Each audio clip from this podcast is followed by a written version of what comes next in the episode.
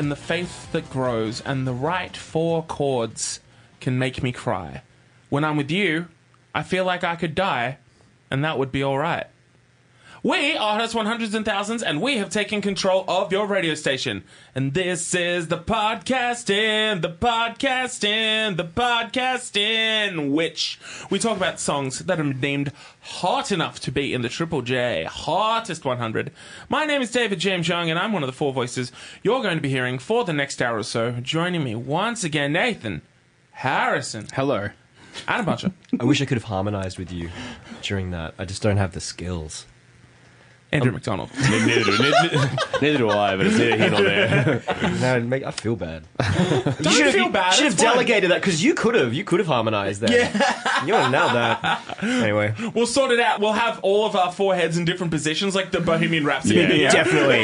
Yeah. And we'll use computers. Yay. And just like Bohemian How Rhapsody, have we, it's how have just we not done like the famous four ba- four piece band like photos, like like the with the Beatles cover and shit? All we the, need to uh, do all that. The, the crossing the road, Oh, Abbey yeah, Road, bad fuck, boy. we still need to mm-hmm. do that. There are so many photos. Oh my god! Yeah, how, how many photos do have four people in them? Let's, let's, let's list them. How many other bands have four people in it? Well, speaking of bands with four people in them, oh my god! Oh, One of the very few. Put out your Fibonacci sequences, people. At number thirty, it's Tool with forty six and two. Put out. Yeah, Get him out. Get him out, whip him out. Fibs out for the lads. Fibs out. Fibs out for the boys.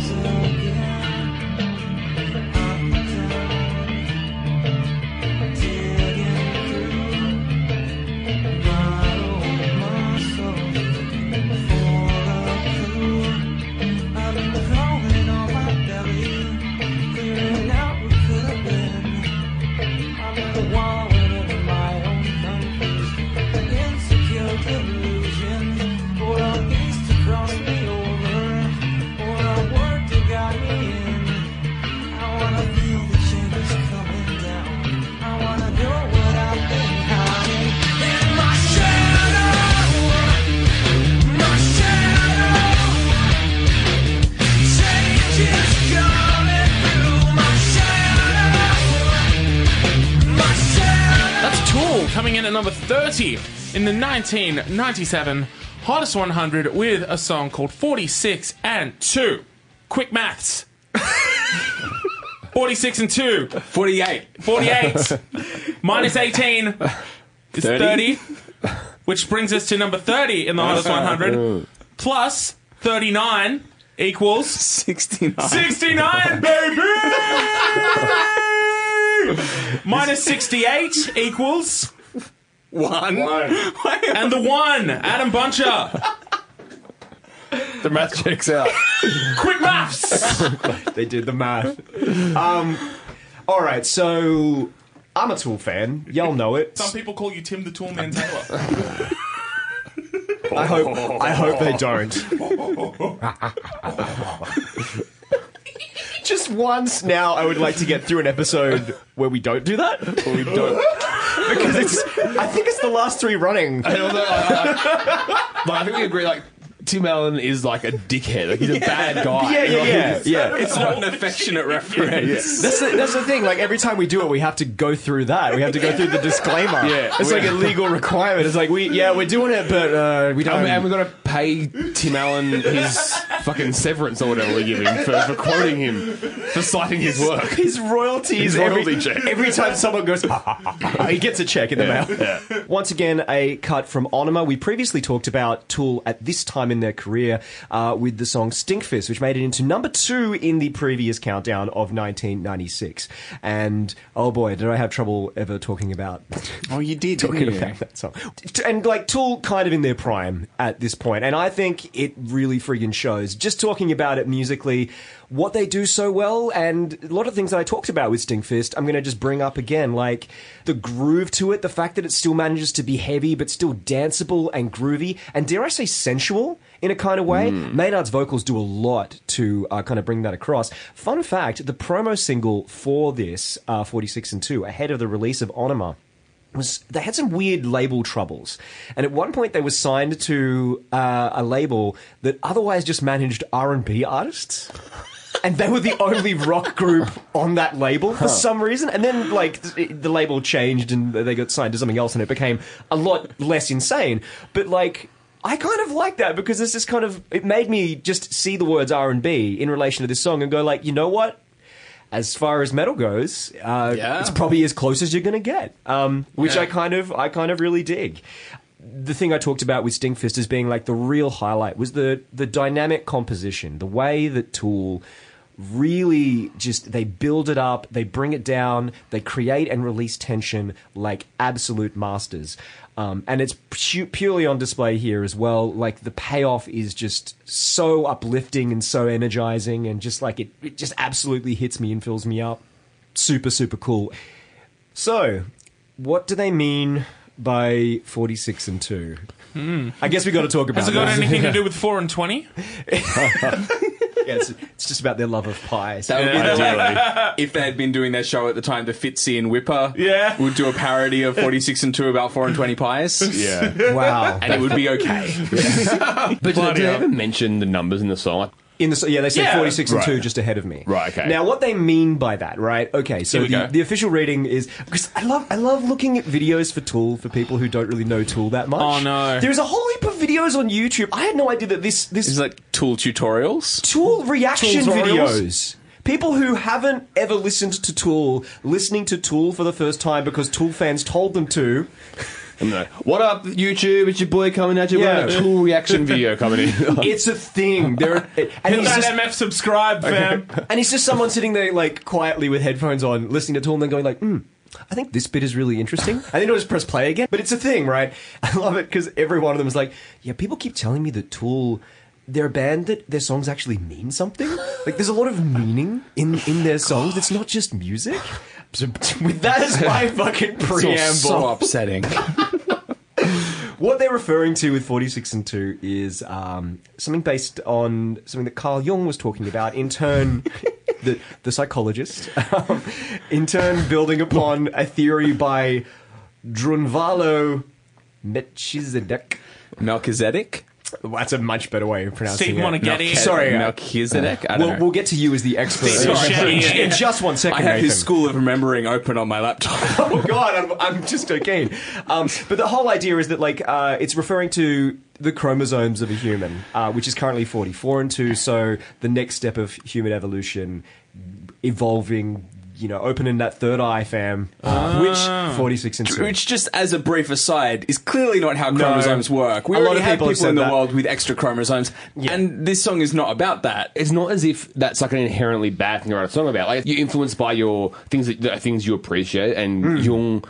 I don't agree with a huge amount that he's written, but he's a fascinating writer. Yeah. And the shadow thing is also a Jung reference Very as well. much. That's super Jungian. sha- shadow work is basically what, uh, like a certain kind of uh, technique where you go and you confront your fears Yeah, and the, part, your the parts, the parts of your personality that you distance yourself from is the shadow. Yeah, Right. So I think like although it's very highfalutin, you can reduce it down and it's like, no, this is a song about taking stock of who you are, where you are, your flaws, and trying to better yourself. Which I realize, like that kind of idea of self betterment, that kind of idea of evolution, that kind of idea of enlightenment on a personal level, is something that Tool are kind of all about in their music. But and Yeah. they and they dress it up in this spiritual way. But as I've already talked about with Tool, you always take that with a grain of salt because half the time they're making fun of you, um, and so you know they they play with that high and low here again. But what I basically get from it is a song that's just basically about overcoming yourself, and it's really empowering in that way. Yeah.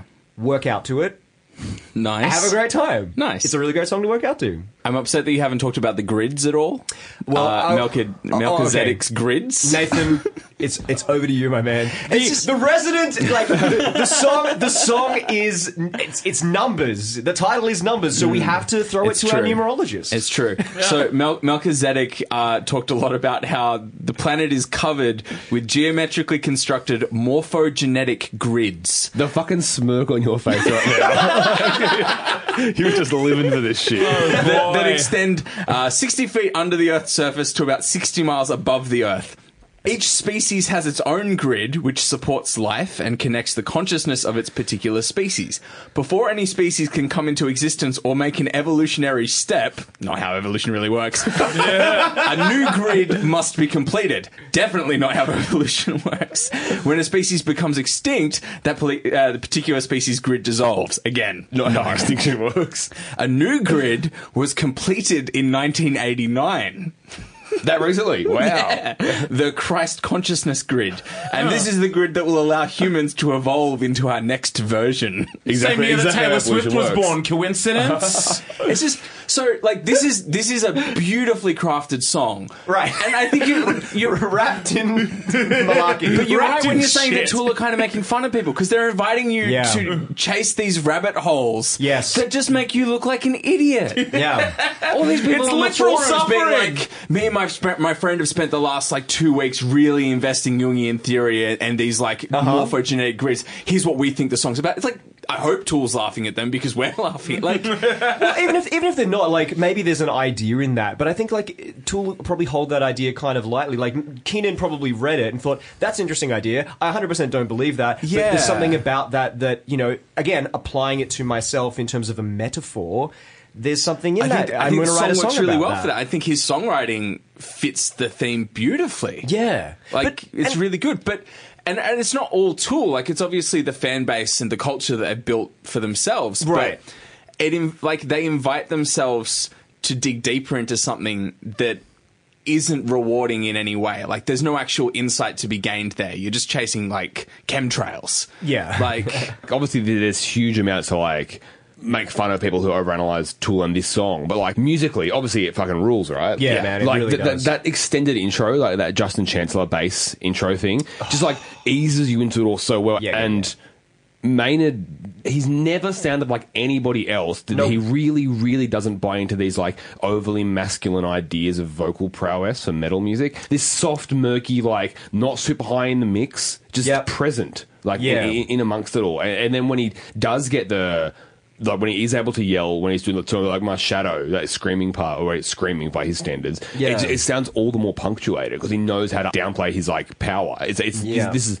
this is the most I've enjoyed a tool song we've spoken up, up to of, of this cat I mean this is a remarkably good metal song Yeah, It's same. so fucking Yeah. good And, it- and it's worth again, like we, we talked about it. We talked about Stinkfist as well, pointing out like how remarkable their sound is in context, in terms of like Yeah. it does Yeah. not follow any trend. Yeah, Deej. Yeah. you you you write for the song, right? Oh fuck yeah, dude! I am I, I'm officially the dum dum of this this uh, group of people. So you I just got, wait, man. I, that enlightenment. I got it's nothing. coming. To, I got nothing to say on fucking Jungian theory or any of that kind of shit. All I can say is that I really love the textures of what's going on here. Like, I love that Justin's bass has that super, like, kind of watery kind Yeah. of, yeah, very loose kind of feel to it, and that going up against like the very harsh edges of Adam's guitar. Um, like, I, I really like that contrast. Everyone can fucking shit talk Maynard for being a humorless nutbar wino fucking as long as they want, but I'll be fucked if the man has not had such an incredible ear for melody. Right. For Yeah. as long as I've been listening to Tool, that's always stuck out for me. Even people that hate Tool could probably easily hum some of his melodies. So Yeah. It's got that very mm. accessible quality to it. For what is often not very accessible music, there's a world of contrast to what Tool do. And that's always kind of been a part of what of their music that I always come back to. I'm fully aware of everything that surrounds uh, the. Not you must be this tall to be on this ride. You must be this intellectual to appreciate Tool. You know all that kind of bullshit. But, But it's a trap. oh, uh, it That's- is 110 percent a trap. Because- Ackbar is screaming at me right Because now. all It's that stuff is bunk, and Yeah. it just gets in the way of an incredibly crafted song. Like all those tones and the songwriting are so Yeah, good. that's that's a thing. Expanded brain meme. This just just slaps. yeah. Yeah, it's classic. Like small brain is like this song rules. It's actually about grid. It's actually about like a commentary on grid, and then most expanded brain is this song This song rules. rules. Yeah. And I, definitely. look, and I, and I don't think it leads nowhere because I think like the aesthetic that says, "Hey guys, maybe there's something more," is a valuable aesthetic. Hmm. And I think the way that it ties in a bunch of stuff into that is, you know, that's what makes Tool so exciting for so many people. Nathan, do you, do you have anything? I can't. I kind of noticed you haven't mentioned like actual numerology. Well, that's true. The number 46 in numerology represents self determination and self sufficiency. Oh my god, That's a pretty good fit. my re- my reading was like on. Yep. All right. Uh, and the number two, which Dropping a is deuce. uh, the most feminine among all numbers. Is that Um. This was written by a man. uh, yeah, number one is the most masculine. So, uh, after all, All right, mate. two, she is almost always gentle, tactful, diplomatic, forgiving, and understanding. I don't know. It's, All right. Numerology is problematic. Who'd have thought? yeah. Lo- lo- lo- love the uh, the sensual curves of a sexy two. Oh baby. There's definitely a bit here about, like, it's about someone, you know, bending the knee and, and having their head lowered. It's like, come on, guys. Do it. Don't Number, do it. number two is taking a knee. Taking an A. On the other hand, Fuck off, when the I won't take humble a and feminine two finds herself under attack and burdened with a crushing weight, she will bend and she will bend as much as needed. And when the weight is removed, her elastic, flexible nature allows her to come right back up, seemingly with little harm done. So maybe that plays into I don't know. Hmm. It's So- all crap. So two, two plus two minus one, that's three. yeah. Quick maths. Quick maths. Quick maths. That is as insightful, more insightful More than any insightful. numerology. Maybe the 46 and 2 was the friends we made along the way.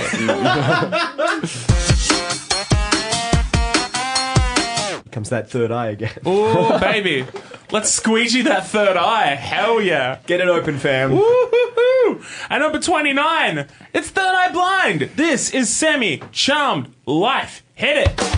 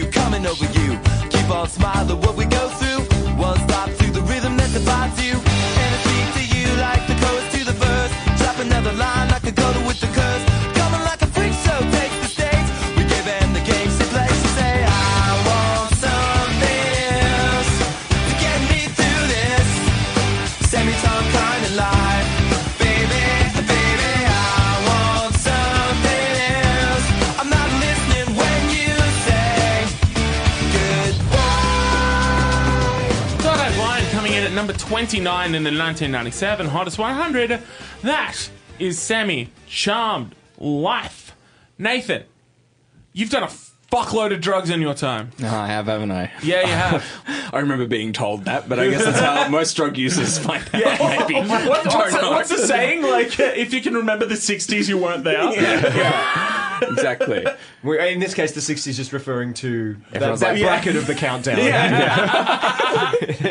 What was in that? It doesn't matter. I, I, I was really surprised that this was here. I know this is like a pop radio hit, and I, I guess it made its way through Triple J. But fair enough. I love this song so much. Yeah. Um, Tell us more.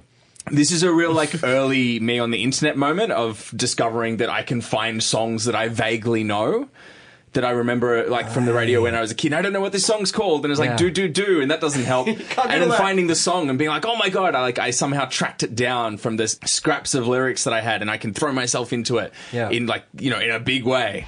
Um, but like I used to play this song busking all the time. I have like really fond memories of like being on road trips and singing this song with my friends. Oh. Like it's a like as far as pop songs go, like this is a pretty significant song for me.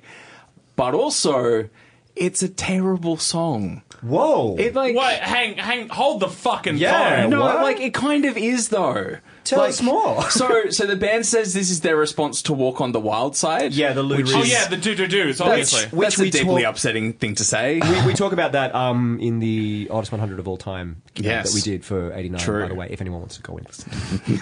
nice, Give nice. us the download. but like it's crass it's it's cynical in the wrong ways. I think like holding the lyrics up to any amount of scrutiny it just falls apart and everything's quite uncomfortable. And not because it's about crystal meth but because at its worst it's maybe really really misogynist and at the best it's just kind of nonsensical. I don't know. I love this song but there's just like I, if I look at it too closely, it kind of disappears. Also, I read a few years ago an AV Club piece. They would get people to talk about their hated Hate- songs. hate song. Great so column. good. Yeah. Um, and John Vanderslice, who's a musician and music producer, talked about not liking this song. He talked about um, a few years after this song came out, when Third Eye Bli- Blind are kind of at the peak of their career, they wanted to hire John Vanderslice's music studio um, called Tiny Telephone, which is like small, really cheap indie recording studio. Mm-hmm. And he's like, sure, okay, whatever. Um, might be good for the studio. And then the meeting comes around to, to lock it in, and uh, Stephan Jenkins, the singer of Third Eye Blind, he he rocks in super late. Stefan? Stefan or I don't know, it's Stephen, but Stephen. Why isn't it P H A N?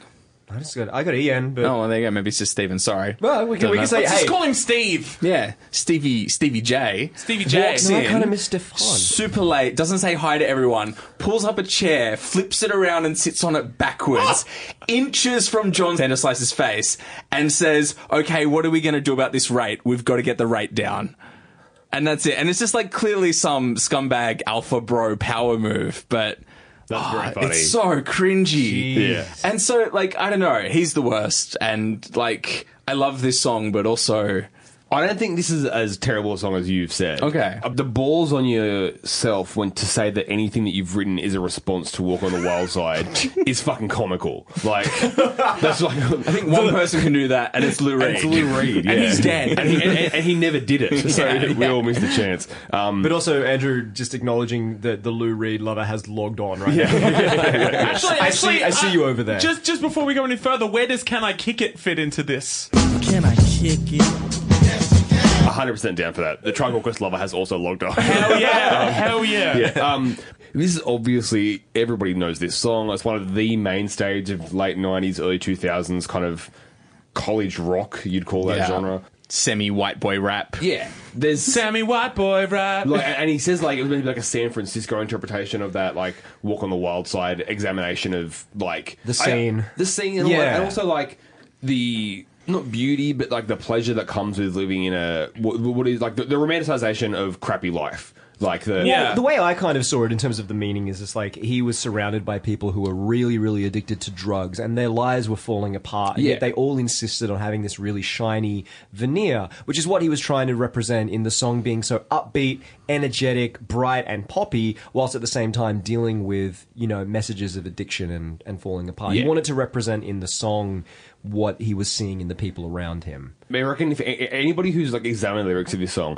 I reckon like ninety nine percent of them have gone like, "That's what it's about." Mm. Like it's, it's fully Yeah. it's fully a song that like Yeah. you, you sing along to the do do do's and the I want like, something else. I want something else. Yeah, yeah, So, yeah. baby, Oh, I would baby. have. I heard the song when I was a kid. I would Yeah. have never known. Yeah, and like like the opening lyrics, I was like, "I'm packed and I'm holding, I'm smiling." Like it's it, it's there's no question here. It's it's about a drug addict. Yeah. and like Yeah. they're like He's waiting for his man. Yeah, trading those drugs for sex. Um, how do I get back there to the place where I fell asleep inside you? Like it's deeply fucking sad. Like Yeah. the lyrics are like are, are really heart wrenching. But it's like, good to know that he roots. Yeah. Like, yeah, it's like we get it, Stefan. Like, Yeah. Stefan. yeah, it's obviously cheesy and dorky. It's because because it's been overplayed like a motherfucker. Mm. And any song that has like do do do do do do do is always going to be cheesy and dorky. The fact that it was such a huge mainstream hit speaks to how well crafted a song it is. Because like they write this song as an examination of like drug abuse and misery but like and, and living a life that is merely semi charmed not actually pleasurable. And like I know it was censored in the radio cut but to have a song where you explicitly say smoking crystal meth and have that be like a international fucking top 10 hit on pop radio is a remarkable achievement. It's so high cheese but like it's but it is a, it's, it's a well written pop song. I don't know. It's uh, yeah. Like it's always enjoyable to hear this song I Yeah. think because it hooks you. I don't know. I think it works. So I Yeah. had I had the same kind of thing when I was going back and I was listening to this. Not so much the dorkiness, but I like I paid the crap out of just how catchy it was and just how much Oh, yeah. it succeeds It's a in remarkable pop song. I agree. Like that's very much where I landed with it. Like it's just the hooks are so potent and so frequent. Um, even something like, and it is this is a dorky moment actually in, in reflection, but the goodbye. Yeah, yeah, Like that, that- sweet fucking high note. And I just nailed that. yeah, that oh, was good. su- you Thank you. certifiably nailed that. Thank you. Um, it's like when you see the guy, you see the guy just like at karaoke. It's just like, fuck, what's he gonna do? And you hear the opening beat to take on me. Just like, oh no, Get in out. a day or two. It's like, oh no, the alarm start going off. Don't start shut barking it throughout the down, neighborhood. shut it down, shut it down. You see that the owner behind the bar just runs to go oh, hit the, the big red button on the wall. Yeah, yeah. My version of that is just slowly sulking up, and it's just like, fuck, what's he gonna do? And then "Birthday" by the Sugar Cube starts playing.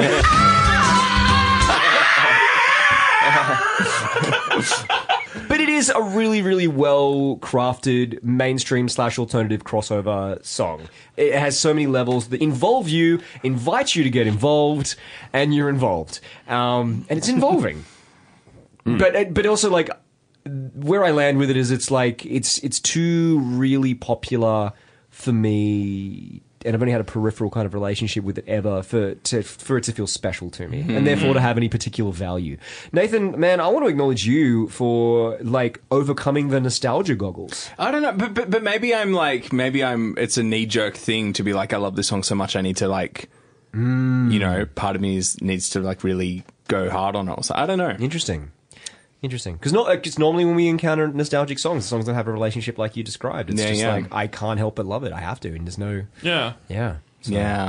I can't picture this song any other way than, you know, just that classic sugar rush of like cranking the radio on like Sunday afternoon and like hearing this and, you know, like dancing around my room to it, you know? Sugar like, rush is the right term. Yeah, That's like exactly, uh, or yeah. like this coming on like fucking Video Ezy or something like that. Yeah. This is so institutionalized to my fucking childhood that I can't picture it any other way. It, it is, Even- it is video it- easy core. Yeah. Even even now that I know it's about shooting up and doing mad roots, like I do acknowledge that, you know, there are complexities to it and that it's, you know, far from perfect in, in terms of, you know, like the way it approaches its subject matter, but like it's like a broy outlier of mainstream rock where they, you know, kind of came up. This was like their big kind of break. And, you know, they had a couple of other hits that, you know, dealt with similar sort of stuff. Like, have you ever heard uh, Slow Motion by Third Eye? Um, No. It's like a song about like living in absolute squalor and getting like yeah completely fucked up and living in that really shitty neighborhood and like had like that relationship of like codependency of just like I'm fucked up you're fucked up. And you know it's like it's like super super catchy and it never really hits until like later on when he's like singing about being like a junkie wino creepy just like you get that through line there. Oh, look at Jumper. Like, Jumper's about, like, a friend trying to commit suicide. Yeah. You know, like, In his favorite jumper. yeah. His favorite sweater. I find Third Eye Blind really, really interesting just because they have had, you know, a, success- a successful string of, like, alternative rock hits that are all pretty much deceptive. So, yeah, while still acknowledging its faults, I am enamored with this song every time it comes on, and I will still crank it every time it comes on. it's kind of irrelevant in a way because it's canonical. Like it's it's it's surpassed the need for anyone to say anything about it because it's just it will always be We talked about it for ten minutes. Yeah, you, but yeah, like, what are you going to do though? In the end, like we can talk, and it's just like this is still going to get played on the radio, and it's still going to be regarded as an absolute hit. It's still going to hit the nostalgia spot for just Yeah, about every person within a certain Yeah. age bracket. Until the nostalgia cycle of people who like the song have like until those, those people are, are dead people, this song will always be played. I don't think it'll ever ever die out. Like I Yeah, think right. because in much the same ways, like there Oh, are I reckon there's songs. going to be kids at one point being like, "Man, imagine to have been there. That's the- interesting. To have been there. imagine to have seen Third Eye Blind when they were around. No, I don't know. I don't think it'll get like that. But I think, like in much the same way as, like I guarantee you, there are kids who have no real frame of reference for Daryl Braithwaite's The Horses or Toto's Africa and still love those Oh, yeah. songs.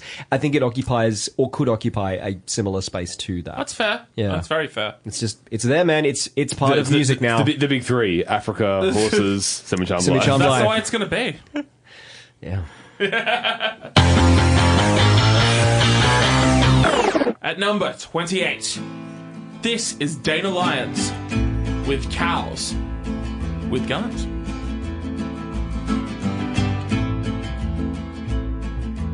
Fat and docile, big and dumb. They look so stupid, they aren't much fun. Cows aren't fun. They eat to grow, grow to die, die to be et at the hamburger fry. Cows well done. Nobody thunk it, nobody knew, no one imagined the great cow guru. Cows are one. He hid in the forest, read books with great zeal. He loved Che Guevara, a revolutionary veal. Cows say tongue. He spoke about justice, but nobody stirred. He felt like an outcast, alone in the herd. Cow doll drums. He moved, we must fight, escape or we'll die. Cows gathered around, cause the stakes were so high. Bad cow pun. Dana Lyons, number 28 in the 1997 Hottest 100. The song entitled Cows with Guns. You're Gonna get political. Yeah, look out, folks. The revolution we are are up coming. on our Had to vegan get on a rant soapbox. here. yeah, yeah.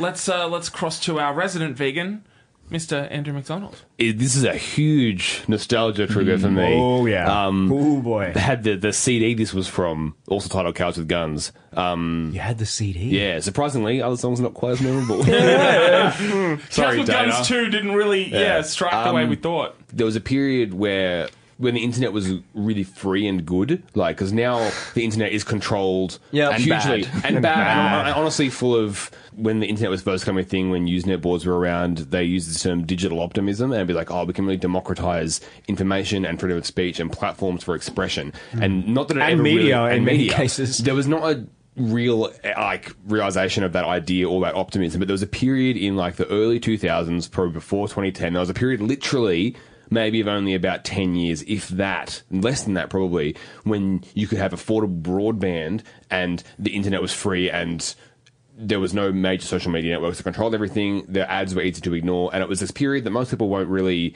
ever have experienced. And I truly feel lucky to have been there. And a part of that was these dumb flash animations that were just like things like the, things that mainly populated on. You're talking about this utopia, and then you just and I the best exactly bit, what you're talking about. the best bit of it Tommy the Moore's singing- Utopia, feat The Weebl and singing Bob. fish. was Homestar See, Runner. yeah. The singing fish, where like he'd sing the songs and then that shit would happen to Yeah, him. yeah. Like he'd sing "If I Had a Hammer" and then he'd get smashed. Yeah, yeah. There, there was a naive beauty about how anybody could make these things and anybody could upload them to Newgrounds or Weebl and Bob, Homestar mm. Runner, these shitty, mm. poorly made things with dumb jokes, over! and heaps of them were stupid songs. This, like, the only way I would describe this kind of song in terms of genre is like internet humor music. It's one idea that is one joke that tells a story. It goes on too long. It's fucking five minutes or something. Yeah. It's so long. considering it is literally like the one idea. Like the idea is that the, the cows have guns and they want to overthrow and not be like fodder. That's the idea. And it Yeah. goes for five Yeah, fucking yeah, minutes. And it's literally just like like that. The rhythm is like this. And then it's like Then- this. then it's like this. And that's it for five minutes. Like, apart from the bit where he obviously is stretching his vocal Oh, prowess with the We will fight for Yeah, and he clearly doesn't have the voice to pull Yeah, off like we those can bits. shit talk him, but That's fuck, we'll the just bust it best. into Yeah. it right now. I was singing that on the bus. But the thing is, like, To strangers. things, like, there is no confusion as to why this is here. It is No. so obvious why you would vote for cows with guns. Absolutely. because it's Yeah. called cows with guns about some Cows with Guns? Yeah. who like like he read Che Guevara, a revolutionary. Veal, Cao Zedong. Of course, you're voting for that song. yeah, you sorry. gotta admit, that's a fucking sick line. Yeah. all of the all of the punchlines.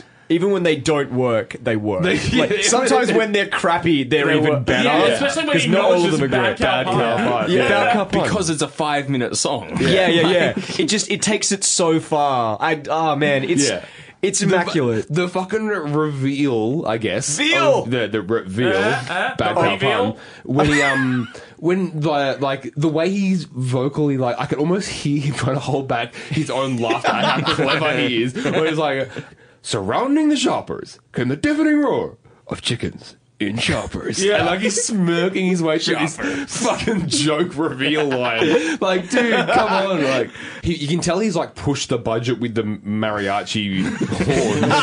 Oh, yeah, it's so good. Yeah, because he's clearly just a dude with an acoustic guitar who Yeah. writes these kind of silly songs. He does appear to be some sort of like proper environmental activist. I just did Oh, a yeah, Google I- Yeah, image he's a search. real folky. Like I found a photo of him with Dr. Jane Goodall. They, he did Eating an a banana. album of uh, Very songs wholesome. and stories from her. I'm sure that this He's is a real not- activist. He- and yeah. yeah, this, is, this is definitely not him having a laugh. Like, I'm sure, he, like, obviously he's having a laugh, but he's yeah, not it having is, a laugh. but it's just like, hey, but kids, there's a message. yeah, It's obviously a kid's song, but it's- It got turned into a uh, picture book.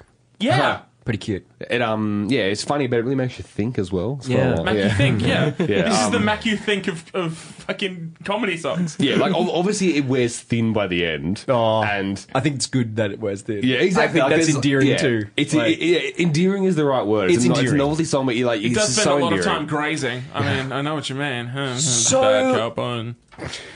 So here's the thing: like you compare it to that that freedom internet kind of era, and I think Mm. that's correct. But at the same time, um, I think it has uh, a lineage back down to '60s folk. Yeah. because Oh, yeah, novelty 100%. novelty songs.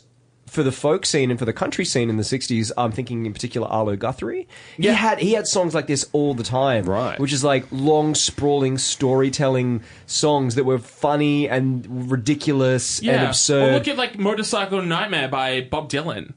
Like I think it's off the first or second record. Just the dumbest fucking story about like Right. staying out in a, at a farmer's yard, uh, or and like he gets to stay the night, but as long as he doesn't like root the daughter, Yeah. like the farmer's daughter, and then the farmer's daughter comes onto him and he's got to like bust out in the middle of the night. You know, Exactly. Just, those dumb, just like going nowhere kind of stories, but it's it's just hilarious. It's just it's like a '60s folk trope, and Yeah, I kind yeah, of yeah, and I kind of think that's where Dana would be drawing from partly as well, and just kind of bringing it into the into the '90s and just kind of like, hey, you know, they don't do this anymore, but I'm gonna do this. yeah, totally. I'm gonna hold my large head high. Yeah, and like honestly, like as a like an animal rights wanker and as like a communist wanker, I'm going to be I'm, I'm going to be endeared to this song. Dirty commie pinko rat. Yeah, um, nothing but respect for my guerrilla cow fighters. and things that you can fully see him at these like folk festivals in like a shitty kind of tarpaulin tent, and like him like leaning back and like doing the riff, and then le- leaning in and going like "Cow Dong" and ah, like you can see he's being endeared by the crowd. hey, I'm glad we talked about him playing live because this guy has a great policy of I'll play anywhere once, and I'm not sure whether it's like if he gets invited to play somewhere he has to, in which case let's get him on the horn. Um, Yeah, fuck yeah. It's landed him uh, gigs on like the Great Barrier Reef in like Irish Wow. pubs set in like the middle of the you know the moor and the fog, um, and even playing like a nuclear waste dump in Washington. No um, shit. But he has he has a I'll play anywhere once policy, and I'm not sure how That's far cool. it goes. I'm but- going to implement that policy. Yeah. I'm in. Deej. Get- get- I want to go on tour with Dana Lyons. well, the Get- spirit get- of the get 60s is alive and well with you, man. I'm so down for that. Nice. I, I'm here for this. I'd also like to point out that we are currently in a utopia for the internet age because I both have Pornhub and the WWE network, so fuck all of you. The big two. the big two. When you say you have them uh, like open now, yeah, double screen. One running on my phone, the other running on the laptop. this is my battle station. DJ's busy day I'm day. not coming out for 20 minutes.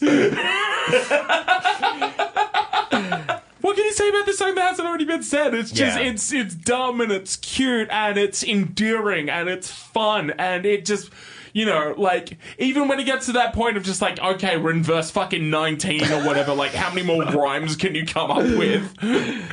But like, you don't care at that point. It's like we're watching your favorite movie. You know exactly w- what's going to happen, where it's going to happen, but you still fucking go through it anyway because. Because you love it, you know? I always fucking grin for the chickens and choppers. Like, that's a sick payoff. And it is so well delivered. Like Yeah. you're 100% right when you talk about him having a ball saying that. Yeah. Like, Yeah. he knows that's funny. Yeah, he fucking knows. And he's got a great voice for it, too. Oh, like, absolutely. Yeah. Oh, there's something so satisfying about the part where he um, he says like, "We are free roaming bovine." Yeah, it's like Yeah. We're It's just free like- today. like, Yeah, oh. you feel like That's so soothing. like, he has a, yeah. he It's has like- a kind of sexy voice. I'm kind of Yeah. into it. I wish I was a free roaming bovine. Like honestly, I, I again, it's my political allegiances dying into Here this. we go. But like, you feel for it when he's always just like, "We are free roaming bovine. We roam free today. That's you the have nothing to lose but your chains." It's kind of yeah. Yeah. like yeah, you have to be a bit of a fun Grinch to not to not get down on this song. Yeah, fuck them. Good. I'm glad we all agree. Good. Yeah. Good. Anyone want burgers after this? No? the humble veggie burger. Ah. yeah, better get a bit of halloumi. The revolutionary. The revolutionary. yeah, you say, "Am I a good ally? I had a halloumi burger for lunch. You tell me." you tell me. Just standing out in a paddock of cows eating. It's like, yeah. You're welcome. Yeah. You're all welcome. And they're like, the dairy industry is problematic, my friend. My friend, you are not woke, says the cow. Just chomping into it for a boomerang. Just like, um, Cows in the background just like shaking their large heads. Classic bad ally showing up at the march with something problematic and making a thing about themselves. It's perfect. Number 27, this is Silverchair with the door.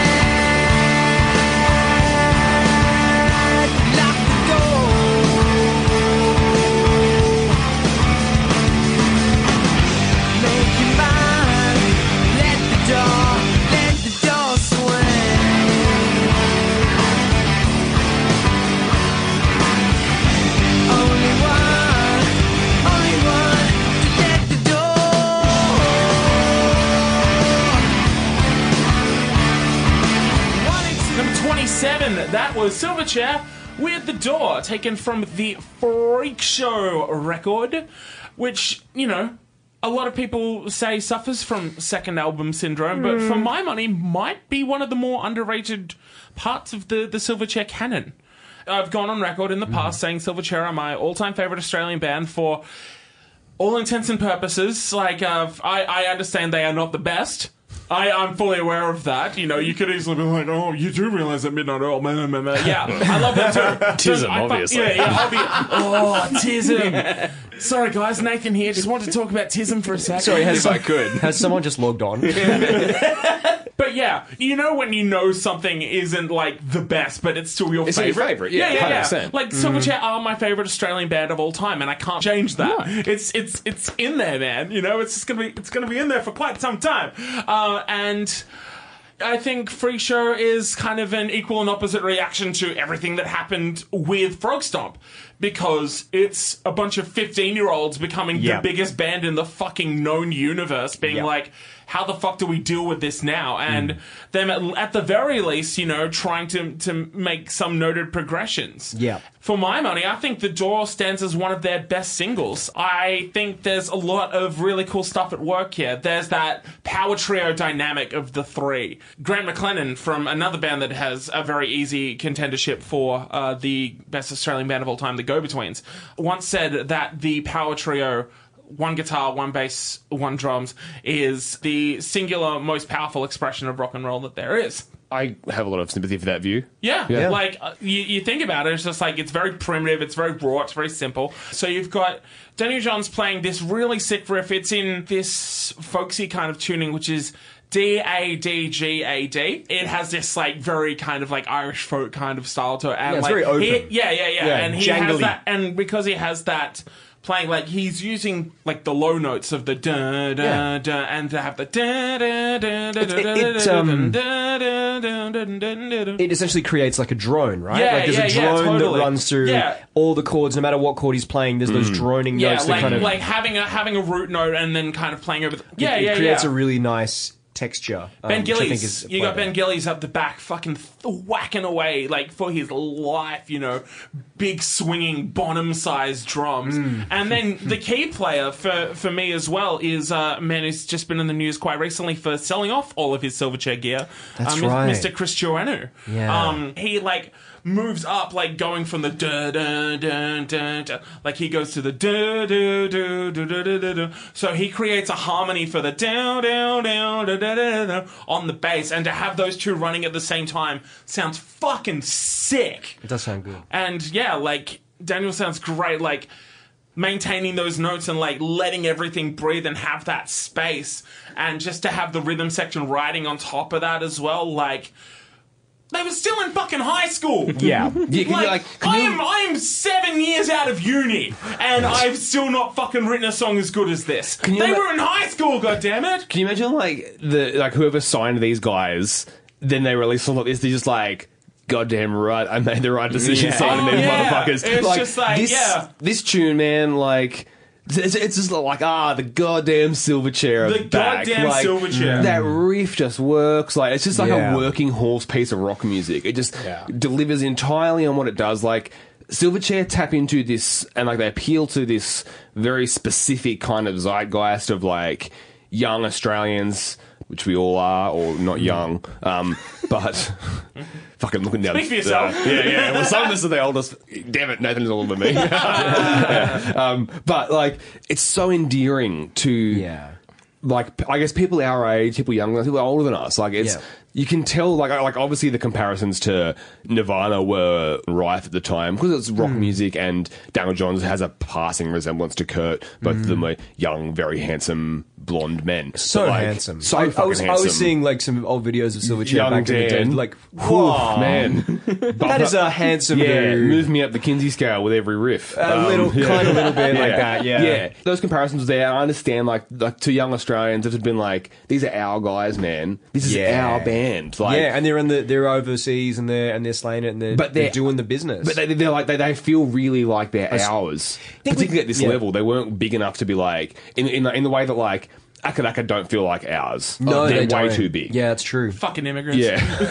um, but but Silverchair at this point, even now, they, they, Yeah. they feel like they, they feel really special to us. And I think that Hmm. songs like this are why. Not that this is their best song, and it's not, but it's a really excellent single. And the fact that just just like just a single from the second record can be so good and feel so endearing. And Hmm. not that it's a mad feelsy song, but I know that if like if I was 15 or 16 when I, when this came out and I heard this then hearing this now could definitely bring me to tears it's such an endearing Oh, piece of rock music and it's so it feels so special to us as Australian music lovers and I, yeah, Yeah. like the the three of them again the we said David about the power trio like they just there's no fat on this song it's Yeah. short it's not It too fast goes it's not hard and too slow. Yeah. it just arrives it's perfect for what it is and then it finishes and that's that and it's so good it's such a great piece of music Yeah. And it's just so them. Yeah. I think there's like a lot of echoes of. I think of like early Pearl Jam when I hear this song more Heaps than early Nirvana, Pearl Jam. especially in the way that Daniel's singing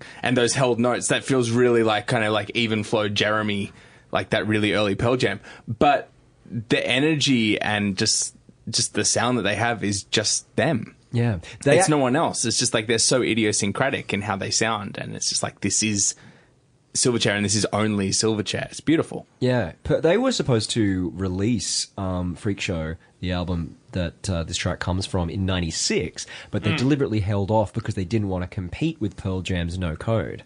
I found out. Oh, they could have though. Turns I- out they definitely could have competed with no code. Well, um, I want to wind back and talk about uh, something that you picked up on, Andrew, when you talked about like the record executive saying like we made a good decision, and indeed you talking about like it being a weird, awkward second album because this was the beginning of the troubles, really, for Daniel Johns. Yeah. I, I could believe that actually the record executive, instead of saying, "Yeah, we made a good decision," had to have a lot of really harsh words with the band, being like, "Guys, you know, you need to get it together, and you need to whatever." There was there's so much pressure of them to to follow up on what happened with Frogstomp to the point where uh, Freak Show is a self-referential name because that's what Daniel Johns and the rest of the band were feeling like because they were just being toured over everywhere. I, in an interview a little bit earlier on, um, Daniel Johns was reflecting on this time of his life and he was actually scared of telephones because every time a telephone rang, he was frightened that it would be so- someone from the label or someone that managed the band asking him to do something that he just didn't have the energy to do at the time. Like they were, they were exhausted. They were run ragged. And I think like, it's culminated in Daniel Johns kind of looking back on this album very negatively. He's, Yeah. He, he he actually refers to Neon Ballroom as their first album, and he was asked about, well, what about you know Frogstomp and Freak Show? And he says like, oh, they're they're not albums, they're just like dark high school band skeletons in our closet. That's his, his, his like what he said Yeah. about it. So there's a lot of um, His interview on um Enough Rope with Andrew Denton. that's legendary. Yeah, like back in I think it was 2005, around the time of the Dissociatives. Yeah. like yeah, one of my all-time favorite interviews because that's like two Australian icons sitting next to one another. And I was just sitting there as a 15 year old, just like yes, yes, go on. And something that makes Silverchair so special is the way that Daniel Johns, despite everything that he's kind of gone through and that he was going through at the time, still Yeah. remained connected to music. Yeah. And we almost, as the audience, became his therapist. Yeah. That's kind of how I see it. Like, no Yeah. matter where he's at in his life, he's representing that in the music that he's putting out. I am, a, and we're seeing yeah, it. Like, I'm a massive Daniel Johns apologist. Like, Oh, me too, man. Yeah, anytime he's like in the news for like, like getting fucked up or like a shitty throat tattoo or something, I'm just like. Dude, he never got to have a childhood. Let him, Play let him live. Like, let him Yeah. live. Everyone's just like, oh, he's just doing this shit new. Like, he's doing that new band with Luke Steele, and everyone's just like, oh, it sounds like Empire of the Sun. I'm just like, yeah, no shit, fucking get over it. or like his that solo record that no one liked, and I was the only one that got it. I'm just like, this is sick. I don't give a fuck. I will, I will listen to anything that Daniel Johns does. So I think we're going to touch more on like the Daniel Johns journey later on when we start talking about some of the neon um, Yes, ballroom Yes, indeed. cuts. Um, but for the moment, like The first album I ever bought. Re- Nice. Wow, nice. Yeah. But, for the, but for the moment, like I think it's worth keeping in mind just how much he's expressing himself in stuff, and and just Yeah. how hard it was at this period. And if people have criticized Freak Show, but I think that's almost valuable in a way that if it's an imperfect album because they were very much operating from an imperfect space yeah. at this time Big time. um, to the point where like many of the lyrics that he wrote the the label was just like you can't you can't write that we're gonna have to tone that down you know really? like there's some stuff going on and it's just all part of the Silverchair journey which is just I'm about like, Hell yeah. yeah Namaste. what At number 26, it's Nine Inch Nails with The Perfect Drug. I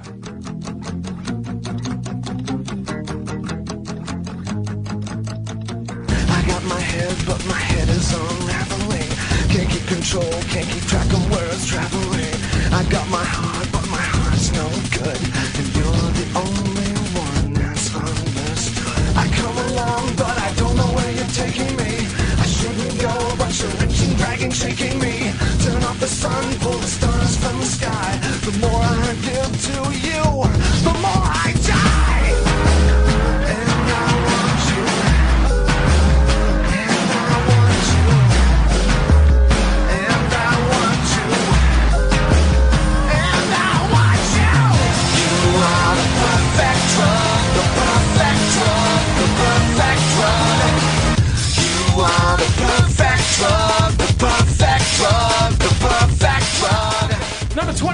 In the 1997 Hottest 100, it's the return of Nine Inch Nails with The Perfect Drug. Andrew, David. what do you think is the perfect drug? Um, well, to me, the perfect drug is the Penicillin. humble, the, the humble Penicillin. drug known as life. I'm high- I'm the high drug on that it. we all know and yeah, love. The drug we all know and love. The perfect drug. Optimism. the friends we made along the way yes. Um, so I like, am this high on life, friends. Nindu drum and bass, I guess, is this song. this is taken from the uh, David Lynch movie Lost Highway, which uh, this song's actually not in the not in the movie, but it is in the soundtrack because they're just mutual fans, I guess. But did my friend and yours, uh, Trent Reznor, do the score for He Lost certainly did much of it. Yeah, yeah. cool. I um, thought so. Underrated movie as well, Lost Highway. I'd love to spend the remainder of the app talking about David Lynch movies. um, Nine Inch Nails is always Trent Reznor and co. but it's never been more just Trent Reznor than with this song. It, it's clearly just he's made this on his laptop, um, on his own or whatever. Like, it, it, it doesn't, doesn't sound like a band here at all, apart from the opening kind of like violin plucking or whatever it is. This is not Trent at his best in terms of writing. I feel the drum and bass beat is too easy. I feel like like I know that he flirted with drum and bass and that kind of like broken amen break beat really rapid fire. He flirted with that and on later stuff like that, particularly on the fragile. But this feels less realized than that. It's a like the beat in the verses is pretty much just that little scattershot beat and he's singing, and that's okay. But I feel like there should be a bit more. The chorus sounds a lot better. Like I know that Reznor can do better to writing than this, and this this feels like a B side. I'm sure he didn't half-ass it because he's, he's a huge Lynch fan. He's done heaps of Lynch stuff, and even up to Twin Peaks last year, he was in that. So I know that he can do really good stuff, and he wouldn't have half-assed it for Lynch. But I just don't think this is fully realized as a song. Like to me. Side note: definitely watch the video because holy Oh, how, shit! How fucking Like, wild is it? he like- looks so horny. he looks so horny. He has like Oh. he's like doing his best kind of like weirdo '90s goth look. It's like Oh, perfectly long, this hair. suit, this long straight Oh. black hair, a shitty like half goatee. Like heaps of Trent Reznor's career has him been trying to like be, uh, to present as a serious artist and not like a goth industrial weirdo. But in this video, he's just a goth industrial yeah, weirdo. just full. Like, he, he he's looks just there full so- steampunk. He's, like, you know, I had to do it to him. Yeah, yeah. He's just this like he, it's so fucking cheesy, and it works with the song. But honestly, like. I, I, I'm always happy to hear Nine Inch Nails. Not always. Some of it's kind of crap, but like most of it's good. and this, I wish was better. Trent Reznor agrees with you. Ah, He's- my boy. yeah, he's Thanks, got- Trent. he's Let's- gone on record. Let's, let's have a wine together. Just a couple of good goth boys. I'm very into his like goth buff daddy now. Like, oh, his arms. all yeah, those when I- muscle when I- shirts. yeah, just like, hello. He does have the arms. Um, so yeah, he's he's come forward and said like this is probably one of his least favorite kind of pieces that he's written, or the piece that needs the Really? most work. Ah. Yeah, he has. He said that, and he actually talked about it being a weird thing to kind of compose. Um, in his own in his own words, the quote is like it was one of those weird things where we have like a week to do a track for a movie. And the mindset is you kind of adapt in that situation, or I did, and I was like, let's go in and experiment and see what happens, you know? So I think that answers, or begins to answer, a kind of question that we had about how movie soundtrack songs come about. Which I don't know, we could probably have researched more by now. But um, like, it, it seems like it's something that's commissioned, and you only have a certain amount of time to kind of put something together, and that's and Trent kind of was working through that process, but maybe his process just takes longer than that. And so what we have arrived at here was, you know, something in development and not necessarily like a finished work. I think there are good things about it, though, right? Yeah, there are good elements. Yeah. There's just, I think there are too many elements and they're not Yeah, all yeah. good. Like, Right, yeah. I think you could probably take out half the song and, and have a really good song left over. You might have to make it longer or whatever, but like, there's, there's good parts. It's just, yeah, I don't know. I really like the "Without You" um, second half. yeah.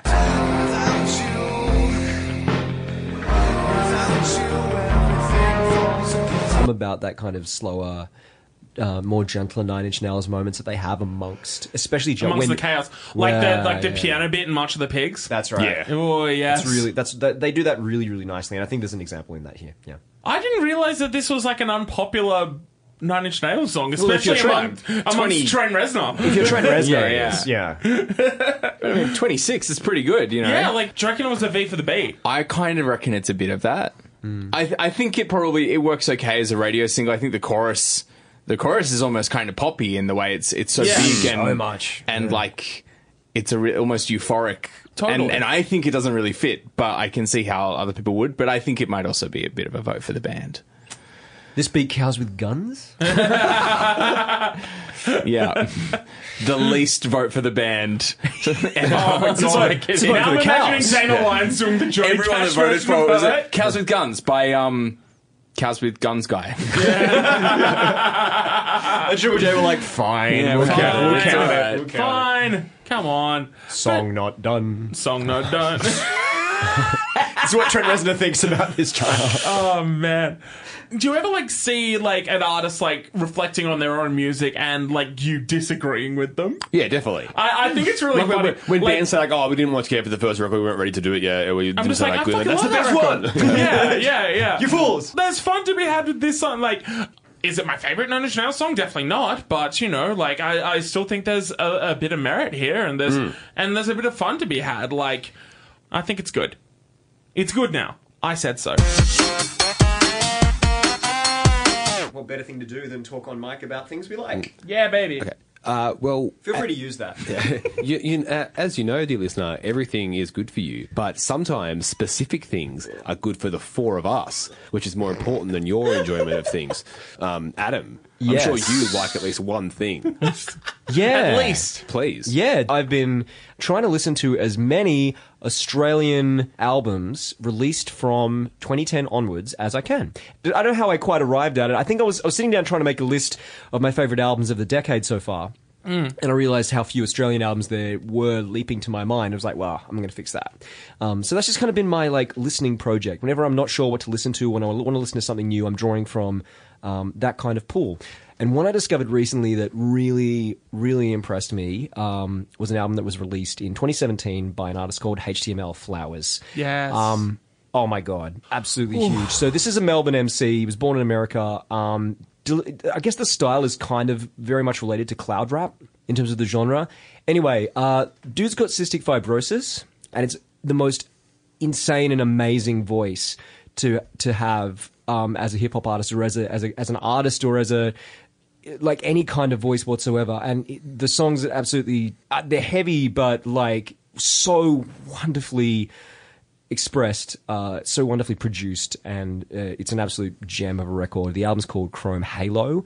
Um, the artist is called HTML Flowers, and I cannot recommend it enough. Just yeah, Yeah, give it a amazing rest. The rest, the rest speaks for itself. Is it on Spotify? Or Yeah, it is. Yeah, it's everywhere. Great. Just uh, to be selfish, I'm taking the mic. You guys Do can it. all jog on for all I care. I don't even like spend time with you, my dear friends.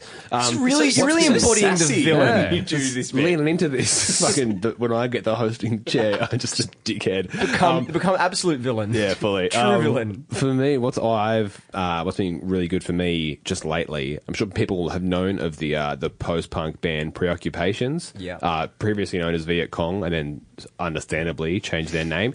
Their third record has just come out, suitably called New Material. Be suitable at least for a couple of years. Really fucking excellent piece of post punk. They really amped up the synth on this record. It kind of leans into the kind of early '80s kind of late Joy Division, early Siouxsie and the Banshees kind of post punk goth sound. It is just a fucking delight. They said it was this examination of self isolation and depression and that. And lyrically, I can definitely see why that's there. But the music is just so goddamn groovy. It's just like almost danceable and fun kind of goth rock post punk music. And that in general, I, um, I'm very happy at the moment. and What's been really good for me this year and last, and last couple of years, really, is this resurgence of what is like kind of traditional sounding post punk music, which is very much my bread and butter. So many great records coming out right now in that kind of genre, and that in particular, Preoccupations, new material, has been very good for me the last couple of weeks. one I've been really enjoying uh, just came out very, very recently. It is the debut album from a Sydney band called Cat Heaven. Uh, so Cat Heaven is comprised of uh, Trish and Mac, who are the rhythm section in uh, Sydney band Mere Women.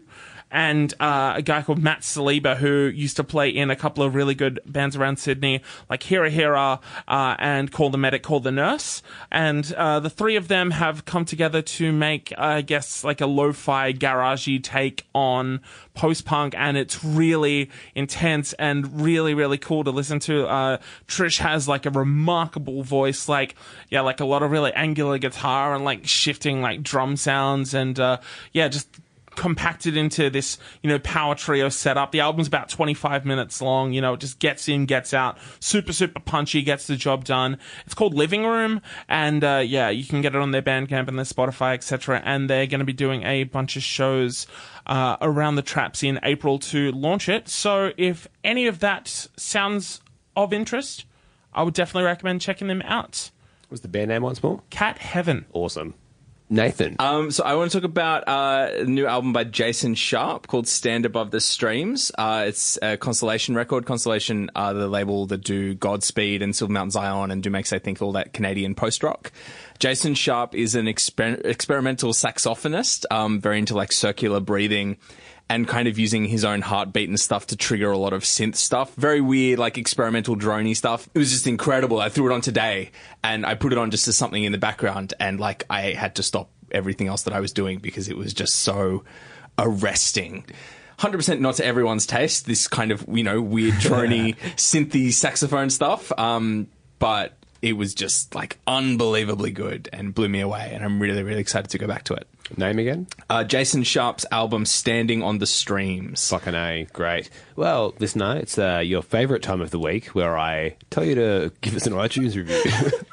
um, Go but, on, do like, it. Sincerely, like, I know it is a massive hassle and there's tons of podcasts I listen to and don't review. And I know that is a massive fucking annoyance or whatever when they always give you, like, the ad section. And I can feel you hammering away on the plus 15. And I understand. I've been there, but our podcast is better than the other ones that you've ever listened to. You know that. So do do like honestly perform your civic duty.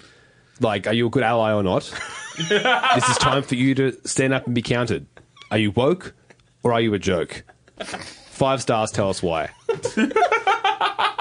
So it's always a joy uh, when people get in contact with us as well and let us know about um, how they're enjoying the episode, and particularly like. The, the, opinion that is always fascinating, kind of for all of us, really, is uh, when people who were there for 1997 for the countdown, who actually voted in it, hearing us discover songs for the for the very first time. And indeed, calling us out on our wrong opinions. Yeah, yeah, yeah, yeah, yeah. Always good. Or having some some weird insider knowledge of why something was popular at the time that we don't know about, because that's like, oh, now we understand. Yeah, so if you have any opinions like that, we are going to do something with our upcoming remix episode. In addition to talking about some songs that we would have liked to have seen in the in the countdown, were it up to us, uh, where we kind of give a forum, we give an airing, an airing of grievances potentially. This is your moment. Yeah, of uh, of of what you kind of those kind of thoughts. Yeah. Um, so if you do have any of them, um, Whether you were around originally or not. If, Yeah, if- if- exactly. If, you like want to go to bat for Beaver Loop, please bring, Please put your dukes jog up. on. Yeah, yeah. We- yeah. Find another podcast. You know, please. So we're looking for written stuff, but also Yeah. if you want to record something and you can just record it on your phone or whatever and email Yeah. it to us, that's great because we can shove that in the episode and maybe it'll Hell be refreshing for people to hear voices other than ours. So that's hottest 100s and thousands at gmail.com. So hottest 100s A N D 1000 S. Yeah, and, and got it. And like anything, like Numbers, responses, baby. things we got right, things we got wrong, bits of trivia that we missed. If you like were really hanging out for us to talk about a particular moment in a band's history, in one of the bands we've talked about that we didn't, you'd like to bring our attention to it. Questions you want answered, questions that you have answers for, anything like that. Drop us a line. We're dying to hear from you. That brings us to the end of yet another episode of Hottest 100s and Thousands. Thank you very much for listening, and thanks to FBI Radio for having us. That was in the Fibonacci sequence, ah. motherfuckers! Before we get wasn't. out of here, Just quietly, it wasn't. fuck your own ass, Harrison. I'm done. Before we get out of here, we are picking our favorites and our least favorites from this episode and the ever continuing story of the carryover champs and chumps. I'm gonna go first because I feel like it. My favorite from this week is The Door by Silverchair, and my least favorite. Oh jeez, this like we are getting to that point where it's just Yeah, like, there's not like an- uh, up to the top. It's just like there's some really good songs like all here. I like all of these songs. I guess by default, my, my, my fifth favorite is the Perfect Drug, and that I, I like I said, I still like the Perfect Drug, but someone has to be fifth. You know, It's true. my carryover champs and chumps still remain. Being Carryover chump is why is everybody always picking on me? Yeah. And my carryover champ. Cornershop. Yeah. Oh yeah, Yeah. Brimful Hell yeah. Uh, my uh, my least favorite is also the Perfect Drug, but again, these are five very good songs, and there's none of these that I disliked.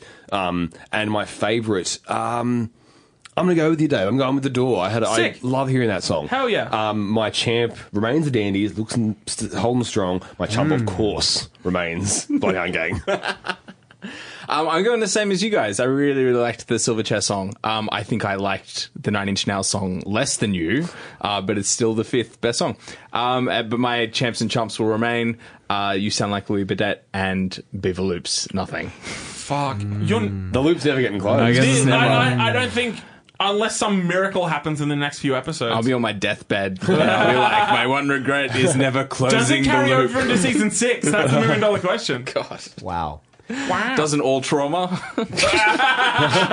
Have a look. My third eye wide, wide open here. I'm picking Tool as my favorite track. nice, nice. Uh, what have I got? I've I got Ween? Am I still holding Ween? Ah, fuck it. Tool's my favorite now. Yeah, it's like, do, you- do you really prefer that song to this Tool song? Come on, man. Yeah, that's right. Yeah, me and Tool have got a history. Yeah. we, we go way back. Your I'm, boy. I'm, I'm, re- One, I'm ready to two, ascend. three. Um, Clocked and it. my least favorite also is the Perfect Drug, but I would also like to say it is the fifth best. And your chump? It's, it's still the Tea Party, baby.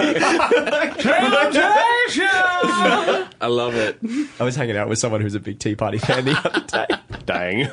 No, I was like, I, Hey, I'm I, right here. I just, I just laughed my way through it. I was talking to this like, I hate the Tea Party. it was, it was very funny. That's so sick. On behalf of Mr. Adam Butcher, See ya. Mr. Nathan Harrison, Bye. Mr. Andrew McDonald. nice. My name is David James Young. Everything is good for here.